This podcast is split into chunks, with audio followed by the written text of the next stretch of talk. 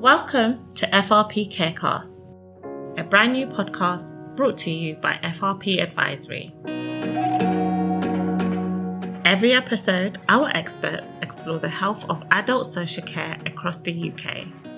Utilising our existing knowledge, we'll dive into the key themes underpinning the most pressing factors impacting care homes, investigating staffing and restructuring, and unpacking the impacts of ESG, digitisation, and innovation.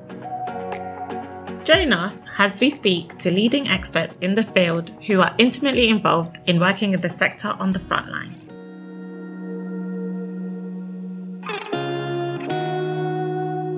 Hello, everyone. Thank you for joining us. Um, today, we're joined by Professor Martin Green, Gary Hargreaves, and Jamie Braganza. I'll pass over to Martin first, just so he can properly introduce himself. Hello, everyone. I'm Martin Green. I'm the Chief Executive of Care England, and we're a representative body for care providers. I also chair the Care Providers Alliance, which is an alliance of representative bodies. Hi, I'm Jamie Braganza. I am a partner in the Anavo Group. We um, we operate 12 care homes across the UK, and we're also developing new care homes. Hi, um, I'm Gary Hargreaves, an appointment taking director at FRP Advisory. I've been working with care homes in one form or, or, or another for around 25 years, and I'm also a qualified care home manager. Thank you, everyone. Very much looking forward to our conversation today. I just wanted to, to set the scene, really. So, care homes, I don't think in my living memory have ever been in the press as much as they have been over the last two to three years. 1.5 million people work in adult social care and around 700 to 800,000 people work specifically in a care home residential setting environment. Today we're going to be talking about staffing, which is a particularly hot topic, relevant topic given the, the state of the economy at large and uh, just exiting um, coronavirus and what that means for us moving forwards. Professor Martin, where are we now and what are the challenges that care home operators have faced with staffing over the coronavirus pandemic and just prior? Well, I think we should acknowledge there was always a challenge around staffing even before the pandemic. And not only do we now have 105,000 vacancies, but also we have a significant turnover rate, about 34%. So I think what I would say is we had a major challenge for workforce before the pandemic. Of course, the pandemic then put much more strain on care homes and on their staff. So I think what's happening now is people are coming out of the pandemic and we're moving into a new phase of it. They're taking a step back and being able to think about what they've gone through. And many people are then starting to think about is this the sort of sector because of the pressure that I want to be in? So I think we had a bad situation before, and I think that's probably getting worse because of the pandemic. I think that's really interesting because I was, I was reading something the other week, and 40% of care homes are actually refusing new admissions because of the, the decline in um, available people to properly and safely staff. Jamie, you obviously work with Anavo and operate care homes. How are you finding that on the ground? Yeah, I think it's a, it's a major issue. We've always struggled for staff. I think it's a sector-wide problem. People are not attracted to the sector because of the stress, like Martin says, the stress associated with the job. Also, you're looking at fairly inflexible working environment. You've got long shifts and um, not being able to get any flexibility in that. So, in answer to your question, I think we as a sector are just really struggling to recruit and to retain people. People are not attracted by the, the wage level as well. You're constantly trying as an operator to try and attract people, but knowing that you've not really got the tools to attract them. So, Professor Martin said that actually this was a challenge before coronavirus. Were the challenges quite as acute, or has the coronavirus pandemic and people maybe exiting the industry? What was it like before? Because I think for a lot of people, they only they only see the care home sector framed by coronavirus, and actually, I think that's a bit of a misnomer. How did you find it operating care homes pre-pandemic? It was it's actually very much the same. People were looking at the sector and thinking, "Am I going to be able to afford the standard of living that I want working in this sector?" Fundamentally, and because of the wage rate associated with what carers are paid, mm-hmm. there's not that incentive to come to the sector. So that's one issue. Then it's also working time, I, I think, is a, a, massive challenge. So from the get go, pre COVID, it was always a challenge attracting people to the sector. Gary, in terms of your financial restructuring background, when you've got the national minimum wage now going up by 6.6%, what were the financial challenges for care home operators pre pandemic on the cusp of the pandemic a couple of years ago? I think he's already made the point that they were very much similar to conditions to what we find now. One thing that, that's not been mentioned there is, you know, prior to October, November last year, I was running probably a dozen care homes. But prior, sorry, shortly after the government's decision to force vaccinations on care home staff and make them compulsory, we then saw quite a significant exodus start to happen of, of care home staff just willingly wanting to leave the care sector who were never previously thinking about leaving. The economics of it are an employed carer, you would normally pay £9.50 an hour, £351 a week, about 18000 per annum. Agency carer, depending where you are in the country, £15 an hour, so £555 a week, £28,000, or just short £29,000 per annum. So, you know, a 10,000 differential.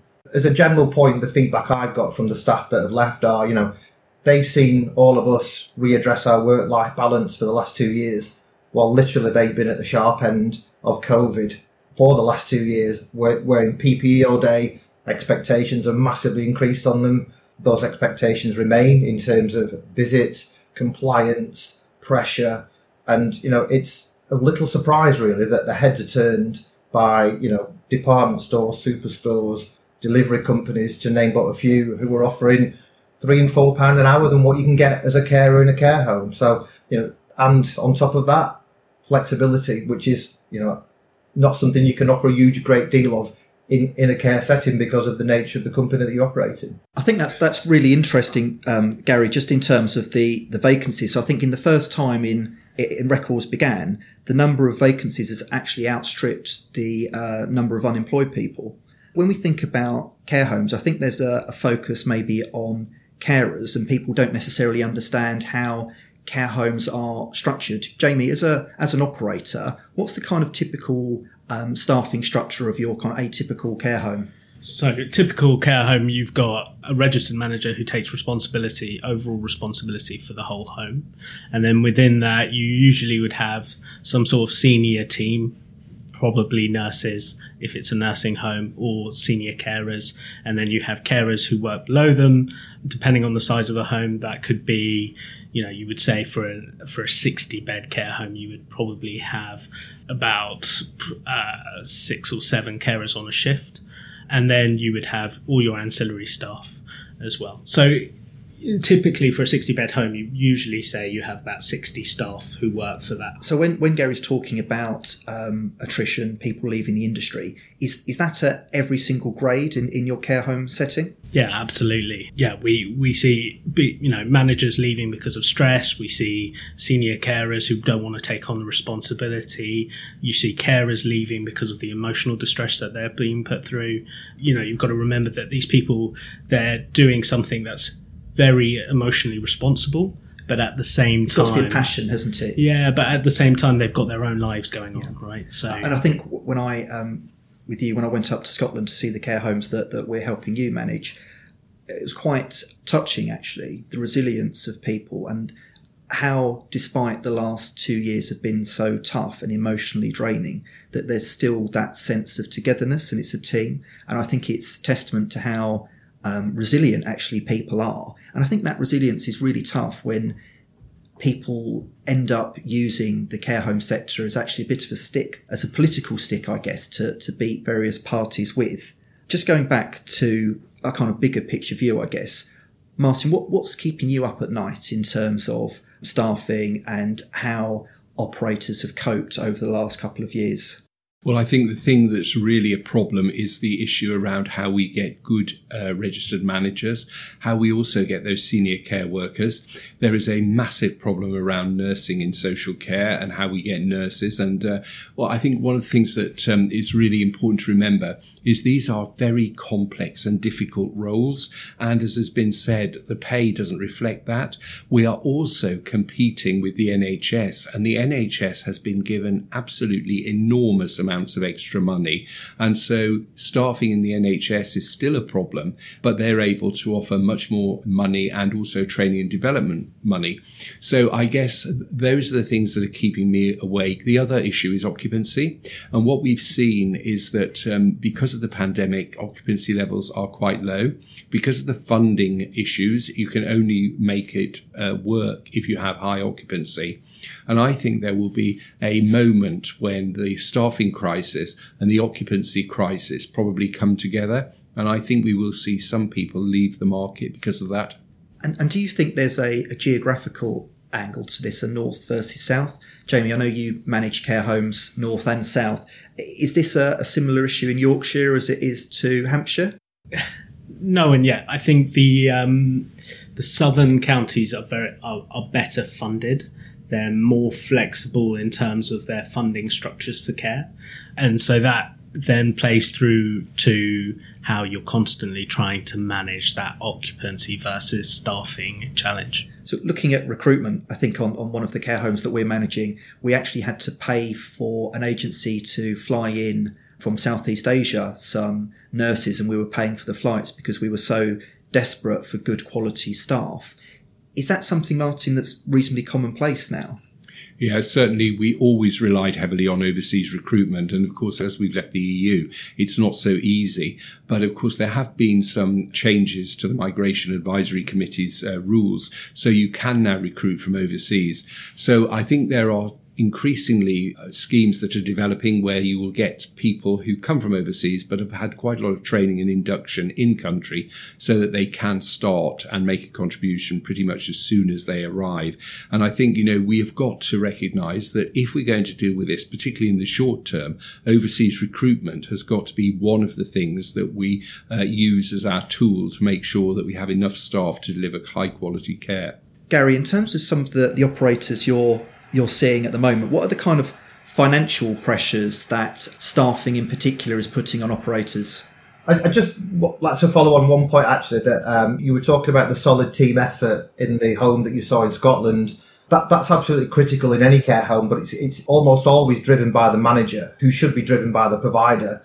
And there's a huge amount of inertia on both elements of you know, provider inertia for the same reasons everybody's been fed up over the last two years they're seeing their business cost go increase almost every day. So you've got PPE costs, staff costs, uh, utilities, food, etc., etc., all going up, and the um, increases in, in certainly local authority uh, fees just don't reflect the the increase in operational costs that are going up. The movement in and out of staff is just becoming a huge, huge issue for care homes across the country that I see, and you know the, the banks and the, and the providers and the agents that I talk to everybody's reporting the same problem, and it's you, you see staff leaving a care home to join an agency because they can see they get four, five, six pounds an hour more, and in some circumstances they're coming back to the care home that they actually left.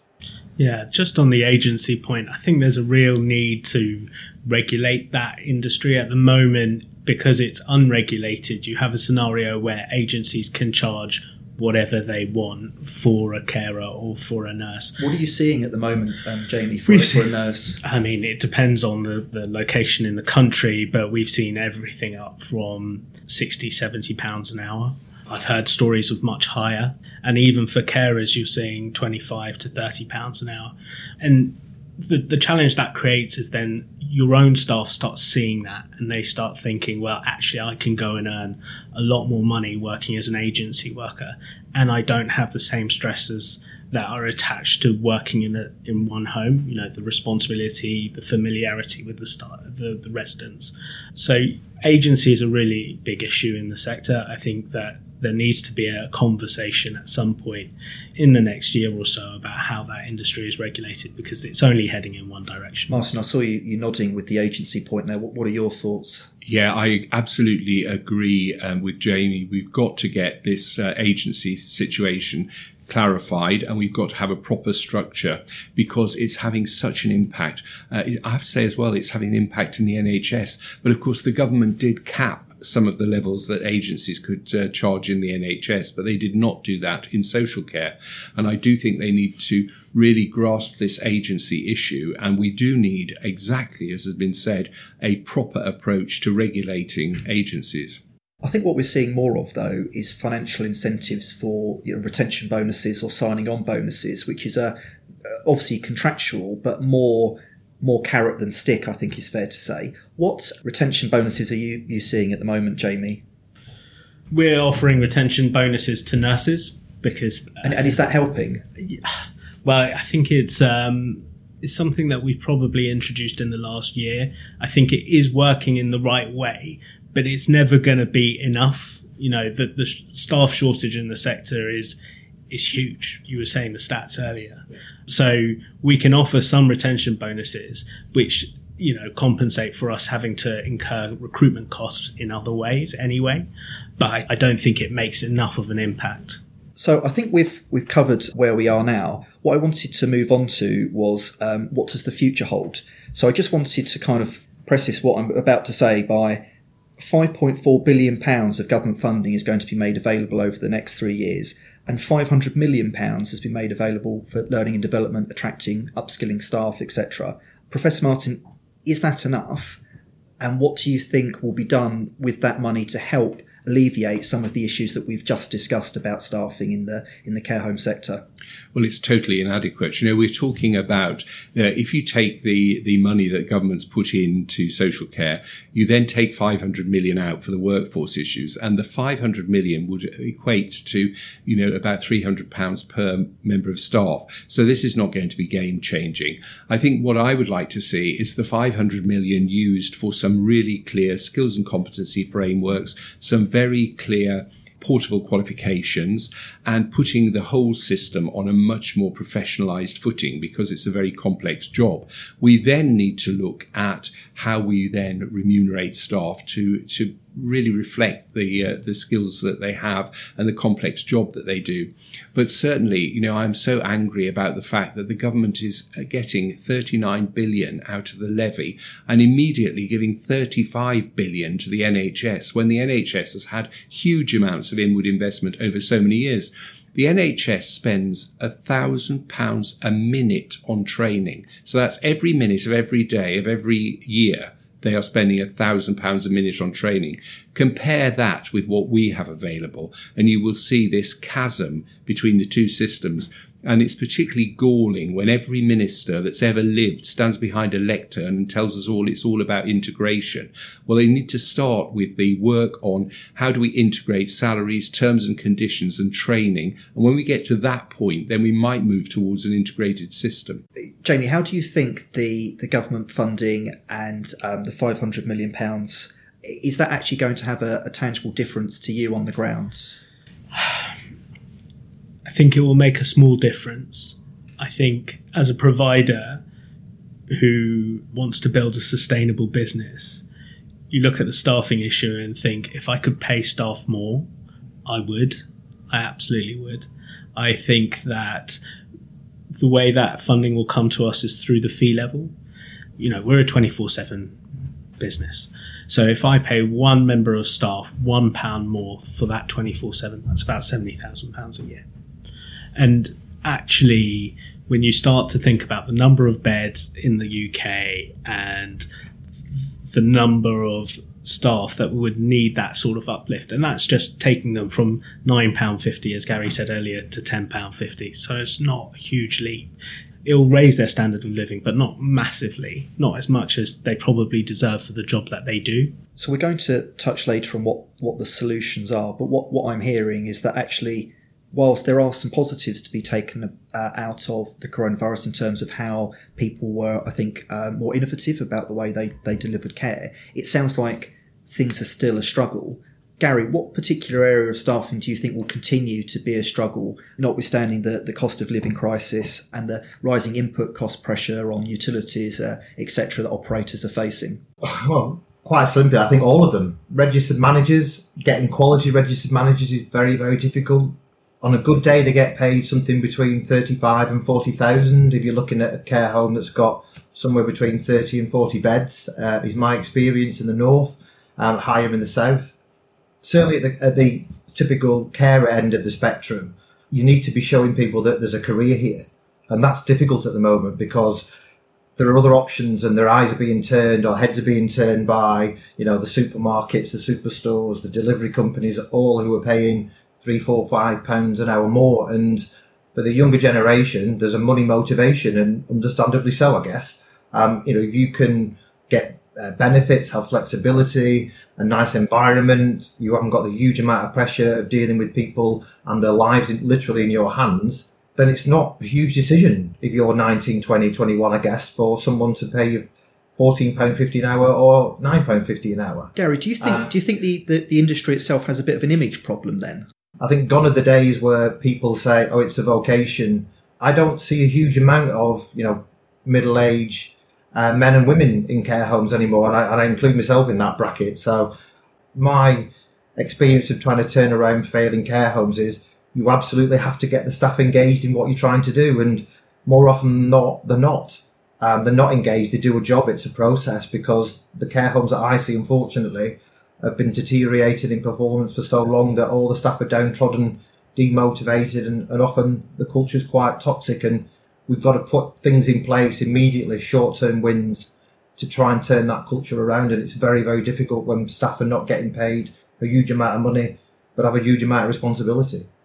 Yeah, I think um, picking up on that, I think there's a real information gap there. You know, we talked earlier about the information gap between residents, relatives, and what they think a care care home is. I think there is the same information gap when it comes to staffing. I think that people look at the sector, you know, even me, when I started out in care, I didn't want to be in care. It was something I fell into. And then it took me probably a couple of years before I realised the amount of opportunity that was in the sector. I think we have a duty as operators, as regulators as government, to really try and pass that message on and to promote, right? And to I mean, promote the sector, think, absolutely. Very, very anecdotally, but you you see NHS careers advertised. I don't think you see care careers advertised in quite the same way, and I think for me, we've spoken quite a lot about carers and you know the kind of the lower levels of how you operate a care home. But if if you're a nurse and you've qualified with the NHS, how do we how do we get those people into the care homes because they're so crucial to delivering a high standard of care? What do you think, Martin? Well, I think you're absolutely right. We should start talking about careers in care, and I think one of the problems uh, was that um, when the Department of Health and Social Care did their latest campaign, I told them I thought they should do something which identified the good careers you can have in care, but they always constantly talk about the frontline role. Um, but, you know, for example, I spoke to a, a, brilliant care home manager who was telling me that she started off in care mainly because she'd been told at school that she would never amount to anything. And they said to her, you've only got two choices, either care or retail. She went into care. She had a great employer. She was absolutely committed to the role. And now she's a registered manager in a very big care home. She has an excellent salary. She really enjoys her job. She's got a great team of colleagues around her. And those are the stories we need to get out there. And of course, the issue about the NHS, you know, what we should remember is the British public have had 70 years of propaganda telling them how wonderful the NHS is. And every time you turn on a television, the other night I was looking on my Skybox, I had Emma Willis delivers babies, GPs behind closed doors, inside the ambulance, the surgery unit. And all these things just on one night are reinforcing how wonderful it is to, to, work in the NHS, what a great career it is, how everybody should respect you. We don't have that in care. So we shouldn't underestimate the challenge, but I think we should all be really clear. We've got to get there. And also something which, um, which uh, you said, Jamie, which was so important about um, making sure that everybody who's in care and is getting a good experience of it becomes the ambassador. And that's why I love the idea of having um, bonuses for people who can attract other people into care. These are really powerful things, and we should see that 1.2 million workforce as ambassadors for care. We should engage more with families. If you think the impact that care can have on families? I know myself when my father was extremely ill and he was in a care home when he was in that care home, I didn't worry because I knew they were giving him fantastic care and support. And I think those are the things everybody should be trying to engage people who've had benefits from care to tell the world about it. One thing I, I agree entirely with that as well. I think the point I made earlier was, you know, care homes, the culture is driven normally by the manager.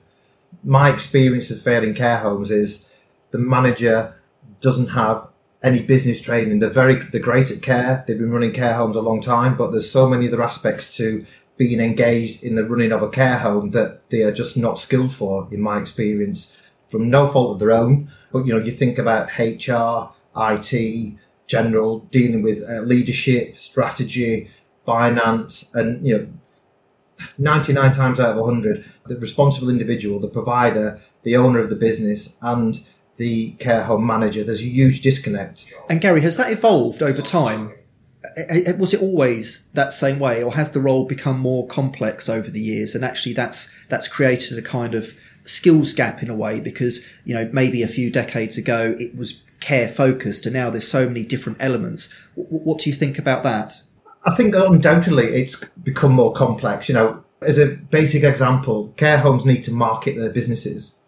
Now, if you're not used to marketing, developing marketing objectives, marketing strategy, who's setting those objectives? You know, that is just one simple thing that more often than not, um, the responsible individual, the provider, the business owner doesn't have a huge amount of experience of, and there's no sort of formal training given to the managers for the qualifications that they do. You know, managers have to be NVQ level five. Well, I've done that qualification. There's nothing in it about HR, finance, strategy, marketing, anything like that. it's there are qualifications available for them, but to, to be a qualified care home manager, you, you, you do not get that training, and all of a sudden you're plugged into a, a role where you're responsible for you know 60 people sometimes. And and they're just there in the role trying to work it all out at the, at the same time.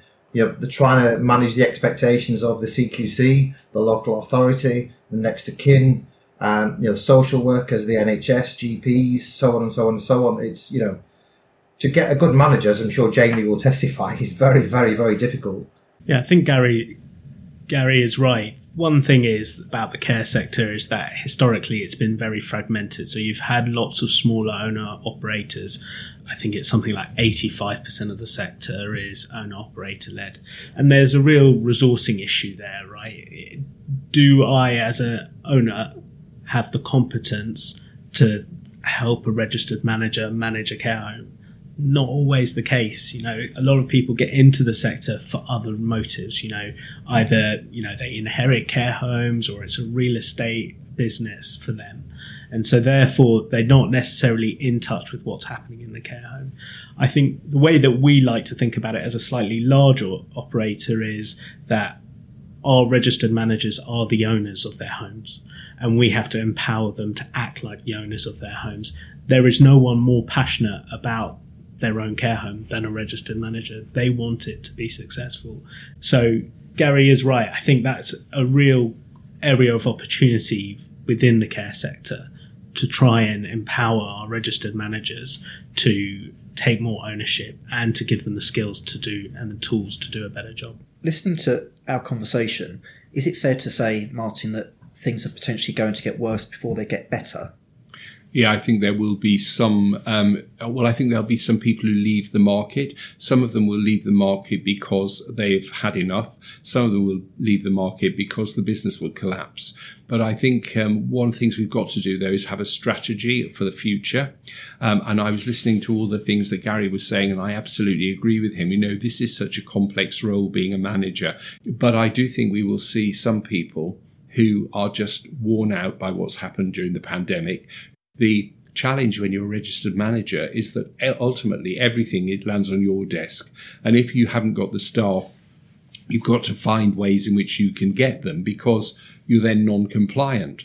I sit and i read endless cqc reports and often they're telling me the same thing has happened in various different services and they always pick out something that's gone wrong in a service. Now if you compare that with how the airline regulator regulates if they find that something happens, like a 747 falls out the sky, they do a forensic analysis, they identify what the problem was, and they cascade that learning to the entire sector.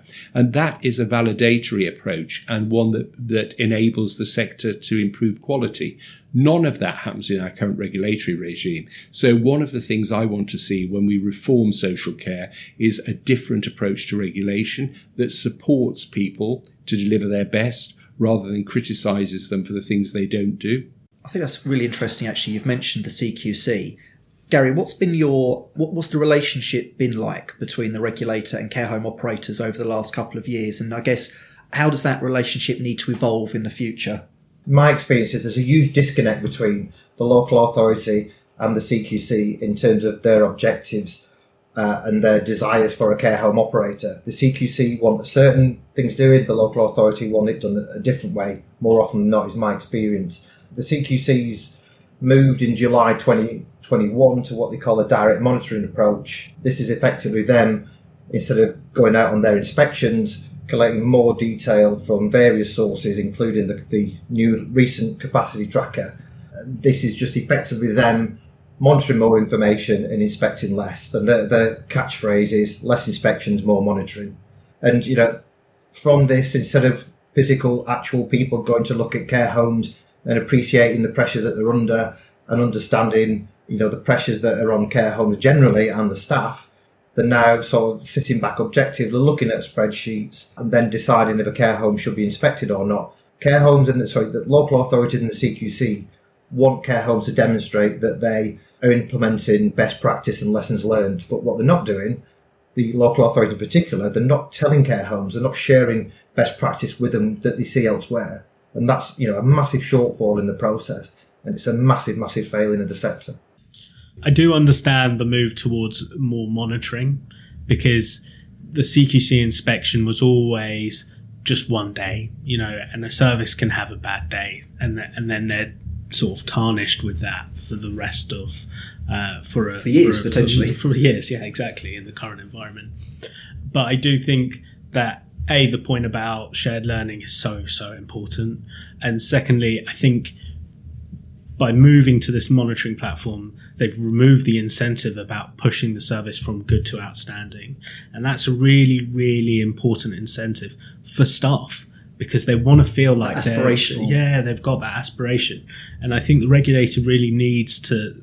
Um, I think they've started doing some work on it in the last couple of weeks, but or I've seen some stuff around this. But in the next six months to a year, they really need to re-engage staff with that that aspiration. I think that's a, a really interesting point, and and how we how we now think about where we were what the future holds, which I think we've we've captured on a number of different strands. Actually, I think it's very easy to be negative, and I think that negativity is is contagious. And when I think about what the solutions are to a lot of these issues, there's not a silver bullet, obviously. There's very, very rarely any silver bullets, but there's a lot of different outside and internal pressures on care home operators at the moment. But Professor Martin, what, what do you think are the, the key solutions then when we consider that in the round?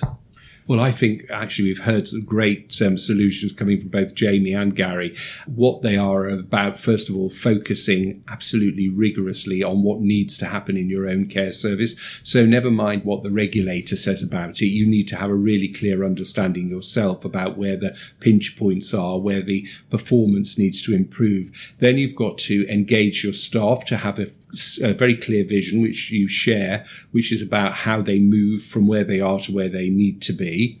I think on the staffing side, we need to start thinking about, for example, being more flexible in the ways in which we engage staff. So we have got to make it as easy and as rewarding as possible, both in terms of the funding, but also in terms of the experience of work.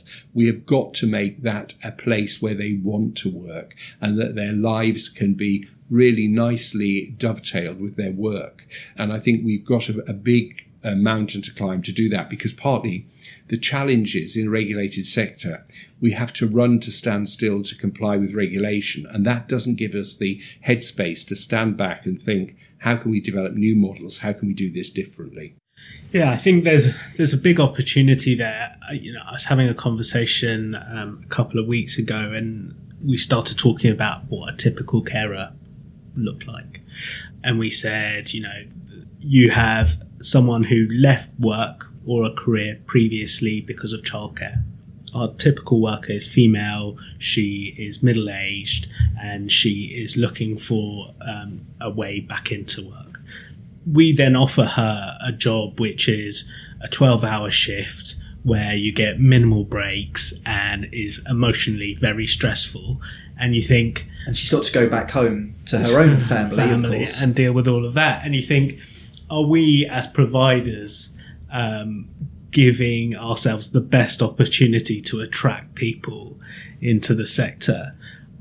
I think that we talk a lot about person centered care and we talk about how we have to approach residents and think of them as individuals and not cast this sort of single brush across all, all our residents. We have to do the same with staff. We have to look at them as individuals and say, how can we operate and make sure that they have the flexibility that they need in their work, that they get paid, you know, equitable to what they're what they're actually doing. How do we give them, like Gary said, the skills that they need, the tools they need, the training they need to do a really, really good job? And at the end of the day, what we're doing is we're looking after people's parent. And so, in some ways, just saying, "Well, we just need more money," it is. It's not just having a blank check, is it? No. It's, it's much more deep rooted than that. But as providers, we can only control what we can control. You know, I can't sit here and say I need more money. I'll just wait for it to come because that's not going to solve solve my problem. It's very easy for us to all sit around and say, okay, well, this is a real problem. But actually, at the same time, a lot of people are looking at the sector and seeing it as a massive opportunity. Um, and I, who, who's looking? Is that external investors? External that... investors. I think people who are looking for career change right? You know, you you're fundamentally making a huge difference to people's lives, and if that's on staff or resident side, so it is an attractive industry. I think as operators, we really need to start thinking about what we can do to make our staff's lives easier. So one thing we're looking at at the moment is um, a four-hour shift pattern as a, as a solution because you know when you've got to come to work for 12 hours 12 hours is a long time to work and in a really heightened emotional environment on your feet on your feet there's a lot of manual work there. There's a lot of trying to connect with people. And you've still got all the stuff that's going on in your own life at the same time. So i think we need to try and think innovatively about what we can do to make our li- our staff's lives easier and as a byproduct for them to do a better job at work um, and training. Training is a massive piece. I think every operator should be looking at training and saying, I should be allocating a large slice. And that's not just on the job training, is it? That's formal qualifications, and Absolutely, absolutely. Robert, uh, just to add on to that as well, I think one of the intangible, I guess, things that we try and always do is, is to engage the staff in the business because invariably when I go to a failing care provider, they're not engaged. There's a huge disconnect between the provider and the staff. Um, so we try and get the staff engaged in the business in different ways. One of the ones that I always find is very beneficial is to implement what we call process champions. So that is a staff member who is dedicated to be a process champion for an area of the business. That could be, you know, diabetes management, medicine management, care plans, or nutrition, or environment, or things like that. Um, and the other things are feedback. So, you know, appraisals, one-to-one supervision meetings, and you know lessons learned programs. So where something has gone wrong, there is accountability for it, uh, but lessons learned programs are in, implemented, and staff get training as to why that's happened and how it shouldn't happen again. I think it's recognition in the local community as well. It's it's it's obviously nice to get a thank you from um, from your boss, from the care home manager, but actually appreciate it. I think people want to feel like they're doing a good job and they've had a really difficult couple of years, but they're valued member of society and they do a vitally important job. And I'm not always sure that that balance is struck. And that's not just financially recompensed, but it, but it's having that appreciation that, as Martin said earlier today, that you know you're on the same level as a paramedic, nurse, police officer, firefighter. That's how people will want to be viewed in society. I think. So that's a, a, really fascinating conversation. I just want to say a, a massive thank you to our uh, guests today. Certainly a lot for us to digest and, and certainly no single answer. Thank you very much for joining us for the conversation today. Thank you very much uh, to our guests. Thanks a lot. Thank you. Thank you. Thank you. Thank you for listening. If you want to hear more, just hit subscribe. You'll find us wherever you listen to podcasts. Join us next time and make FRP Carecast your destination for a fresh perspective and knowledgeable insight.